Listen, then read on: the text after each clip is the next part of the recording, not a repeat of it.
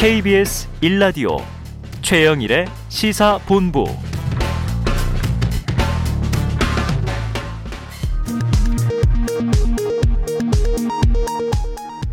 이 시각 라디오 정보센터 뉴스입니다. 민주당 송영길 대표는 오늘 KBS 일라디오 최경영의 최강 시사에 출연해 이른바 고발사주 의혹에 연루된 국민의힘 윤석열 후보가 대통령이 되더라도 탄핵 사유가 될 것이라고 주장했습니다. 국민의힘 대선 주자인 홍준표 후보가 친박계 핵심으로 꼽혔던 홍문종 전 의원을 선임 선거대책위원장으로 영입하기로 했습니다.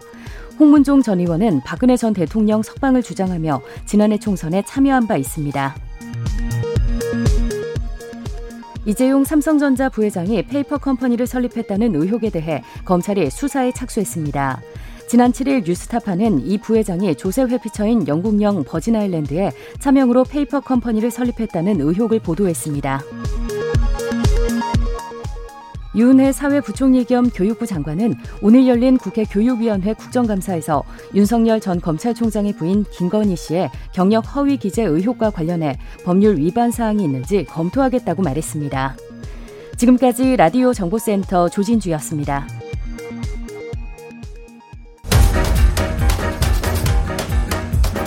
최영일의 시사본부 10분 인터뷰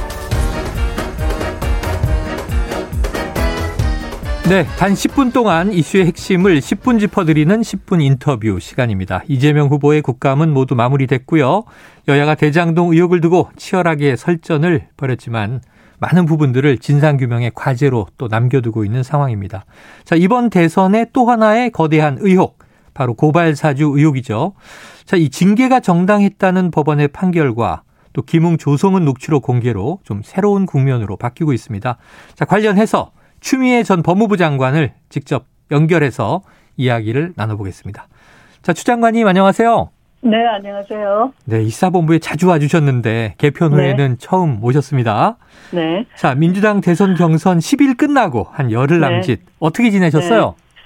네. 네, 제가 도와주는 의원 한 분도 없이 시민 캠프로 네. 오로지 뛰었거든요. 네네. 네, 그래서 시민 캠프의 역사적인 첫 사례에 의미가 있어서 어. 어 그것을 좀 정리해보고 있습니다. 네, 아 경선 과정에서 네. 시민 캠프의 의미를 정리하고 계시다. 네, 네. 아유 푹 쉬지도 못하셨네요. 쉬면서 하고 있습니다. 시험 시험. 네. 자, 이 와중에 얼마 전 이제 윤석열 전 총장에 대한 징계는 정당했다. 네. 행정법원 1심 판결, 본안 소송 판결이 나왔습니다. 네. 이 문제 관련해서 여러 가지 말씀을 또 들으셨을 거고, 또 경선 과정에서도 네네. 또 피력하신 바도 있고. 네네. 근데 요즘에 결국 추미애 장관이 옳았던 거 아니냐, 이런 반응인데. 네. 네. 자, 징계했던 당사자로서 이 판결 어떻게 받아들이셨습니까? 상당히 추윤 갈등 프레임에 빠져서 네. 사실은 그건 윤석열이 파놓은 함정이었거든요. 음. 언론 사주 만나고 여론 조성하고 수사도 그렇게 했듯이 본인의 흠을 가리는데도 그런 식으로 했던 것이죠. 네. 아, 그래서 본질이 드러나지 않았으나 아, 만시지탄이지만 아, 법원의 그 조목조목 일목요연한 판결로 능력 있게 음. 아, 국민들로 하여금 진면목을 알게 해주어서 아, 추윤 갈등을 끝내고 어, 그 제대로 이제 에, 윤석열이 벌을 받아야 되는 시간이 왔다. 시작이 됐다 하는 것이죠. 아, 네. 윤 전 총장이 이제 처벌을 받아야 하는 시간이 왔다. 네, 그 자체가 예. 판결문이 거의 공소장이에요. 아, 그대로. 판결문 자체가 공소장이다. 네, 네. 예, 그래서 이제 1년여 상당히 좀 마음고생하셨던 추윤 갈등은 이제 정치적인 좀 이제 구름을 걷어냈다 이렇게 보시는 거군요. 네. 네. 자, 윤 전 총장 측은 이거 받아들이지 않고 있습니다. 정부 여당의 공작이다. 그래서 이제 네. 항소하겠다. 항소심에서 네. 혹시 결과가 바뀔 가능성 어떻게 보십니까? 오히려 전혀 없고요. 없다. 어, 오히려 앞으로 그동안 검찰총장이기 때문에 네. 사실 수사가 제대로 안 됐거든요. 음. 어, 총장을 그만두고 난 후에 어, 그 새롭게 수사 의혹을 가지고 이제 수사되면서 어, 지금 청부고발 사건도 터지고 어, 새로운 국면으로 넘어갔지 않습니까? 네. 그래서 이 수사 속도도 내면서 이 주변 비리, 측근 가족 비리가 확인이 되고 한다면 음. 아, 윤석열 후보는 이 법적 책임, 형사적 책임뿐만 아니라 아, 정치적 책임도 모면할 어. 길이 없어 보입니다. 네, 형사적 또 정치적 책임을 져야 한다. 네. 자, 법원 판결 아까 말씀하신 대로 굉장히 좀 법리적으로 논리적으로 네. 자세한 내용들이 담겨 있더라고요. 네. 이 채널 A 수사와 감찰에 대한 방해는 인정이 된 것 같습니다. 네. 또 조성은 씨가 녹취 녹취록을 공개했는데 윤석열 후보의 이름이 뭐 세 차례 거론됐다고 확인이 됐고요. 네. 추전 장관께서는 이미 이거 윤석열의 청부 고발 사건이다 이렇게 정의를 내리셨었는데 네. 이 장관직에 계셨으니까 감독자셨고 네, 네. 네. 이거 명확하게 보십니까? 저는 거의 명확해졌다고 봅니다. 왜냐하면 네. 두 가지인데요. 하나는 손준성 수사정보정책관은 윤석열의 지시 없이는 움직일 수 없는 직책입니다. 네. 네, 그래서 지시 없이 움직일 수 없는 손발이 움직였다는 것은 음. 그 위에 기획자, 지시자가 윤석열 아니고는 설명이 안 되는 것이죠. 네, 네. 또 한 가지는 범죄로 인한 이득의 주체가 바로 음. 윤석열 후보자였던 것이죠. 네, 네. 그 고발장에 아, 바로 윤석열 본인과 그의 저 김건희, 장모 최은순 그리고 최측근 한동훈의 명예가 훼손됐다라는 음. 그 거짓으로 가득 찬 고발장이 있는 것이죠. 네. 네. 그래서 이 두 가지 측면에서는 결국 윤석열 총장이 관여됐다. 어, 그래서 수사를 네. 지금 받아야 된다. 아, 강력하게 촉구하고 있죠, 저는. 예, 뭐 장관님 말씀 이제 이해가 되는데 네. 자, 윤석열 전 검찰총장의 이름이 이제 녹취에 세 차례 등장한다. 그런데 이제 윤전 네. 총장이 고발을 지시했다는 또 직접적인 표현은 없어요. 네. 고발장 전달자로 지목된 손준성 검사의 이름도 거론되지 않고 네, 네. 저희 우리 이렇게 돼 있다 보니까 네. 어제까지 오늘까지도 추론이 많은데요. 네. 자, 이 정도로 고발 사주 의혹이 규명될 것인가? 아까 말씀하셨던 이제 관여에 대한 확신, 네. 개입에 대한 네. 확신, 좀 네. 어떻게 앞으로 이게 확인이 될 수 있을까요? 우선 그 정황적으로 아까 두 가지 그 도구가 지시 없이 움직이지 않는다는 점, 네네. 또 범죄로 인한 이득의 주체가 아, 윤석열 총장이라는 점에다가 음. 그 1년 전에 여러 가지 기사를 보시면 네. 어, 총선 그 직 전후를 해서 음. 윤석열 총장이 프레임 전환을 직접 시도를 하는 것이 보입니다. 아. 네, 채널A 사건은 어, 검찰과 채널A 기자 그리고 유, 그 유착으로 네. 어, 회유 협박을 한 사건인데요. 음. 어, 그것이 이제 들통나니까 그것을 국면 전환을 하기 위해서 아.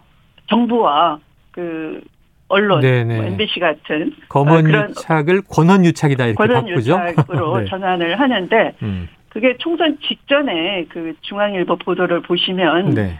어, 그것이 정언 유착이다. 아. 권언 유착의 다른 이름으로 네네. 정언 유착으로 비화될 것이다라고 어. 하고 그 윤 총장이 대단히 그 화를 내고 그런 것들이 네. 막 묘사가 돼 있어요. 그러면 본인이 이것을 지시하거나 하지 않았다면 그렇게 엄청나게 화를 낼 이유도 없는 거거든요. 네. 그 화를 낸 부분은 어떤 부분이냐 하면 음.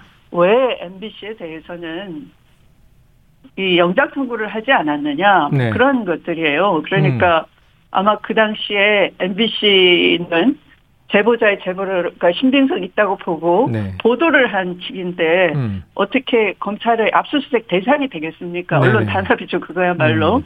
그런데 실제는 영장 청구가 됐는데 법원에 의해서 기각이 됐어요. 어. 어, 그, 그 당시 수사팀이 윤석열의 의도를, 심기를 파악하고 어쩔 수 없이 어. 청구를 했으나 법원에 의해서 말이 안 된다 해서 기각된 게 아닌가 네. 이렇게 보이거든요. 그래서 그 당시의 정황을 보면 윤 총장의 그런, 어, 감찰의 집요한 방해, 감찰을 막, 감찰 개시만으로 감찰이 시작이 되는 건데, 음. 그것을 기어코 어, 못하게 하고 또 인권부로 보내고 한 이런 것들의 동기가 결국은 본인이 어, 기획했거나 승인했거나 묵인했거나 이 관여했다는 것에 대한 어, 방어적인 자세 아니었느냐 하는 거죠. 네.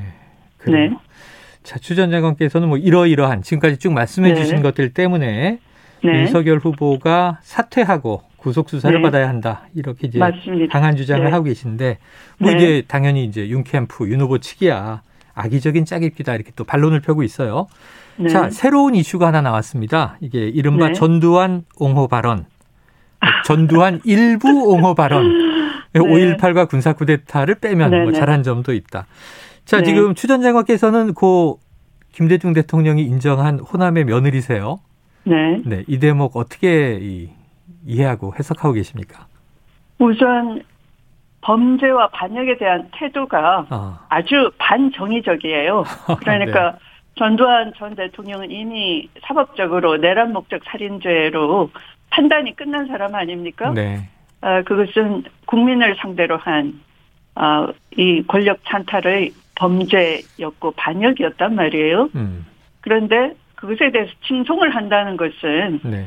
어, 정치인이 그 정치 검찰이 정치 군인이 부러운 것이고 어. 그 정치 군인의 쿠데타적 기질을 음. 그 빼닮아서 어 그 존중한다 부럽다라는 얘기나 똑같은 거예요. 그 네. 쿠데타적 기질을 드러낸 것이다라고 봅니다. 네, 아이고 경선 과정에서도 이제 정치 군인과 정치 검사 같다. 정치 네, 검사가 네. 등장하고 있다 이렇게 비판하셨는데 네. 그런 네. 맥락이 확인되는 것 같아서 네. 지금 이제 말씀해 주신 것으로 가름을 하겠습니다. 어, 지금 이제 이 대장동 배임 의혹이 큰 이슈잖아요. 네. 국감 쟁점 뭐 올인이 돼 버렸는데요.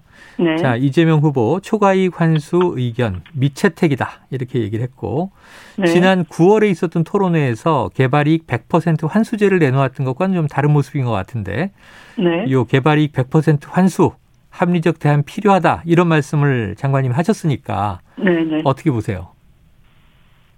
아마 이재명 지사의 답변은 그거 같아요. 그, 그 당시 이명박 박근혜 정부가 네. 연달아서 내놓은 대책이 음. 민간 개발로 만들어버리고 또 공익적 환수를 못하게 했는데 본인이 노력을 해서 네. 그나마 공익 사업을 통해서 공익적 환수를 엄청나게 많이 했다라는 음. 아, 것이죠. 네. 그리고 부동산 시장이 어, 굉장히 저조해서 미래 이익이 있다라고 확신하기 어려운 상태에서 추가적으로 자꾸 부담을 지으면 어, 계약자가 동의를 안 할 수가 있고 그러면 네. 사업이 자꾸 지연될 수 있다라는 음. 입장이었을 거라고요. 네.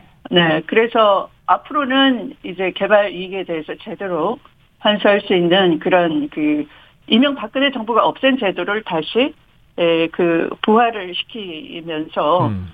어 이 공공 그 지분을 더 많이 확보한다든지 예, 또는 뭐 부동산 그 조성 원가를 그 반영을 한다든지 또는 그 어쨌든 민간의 그 분양 부담을 네. 그 낮추는 방법 음. 그런 것을 찾아야 되겠죠. 네.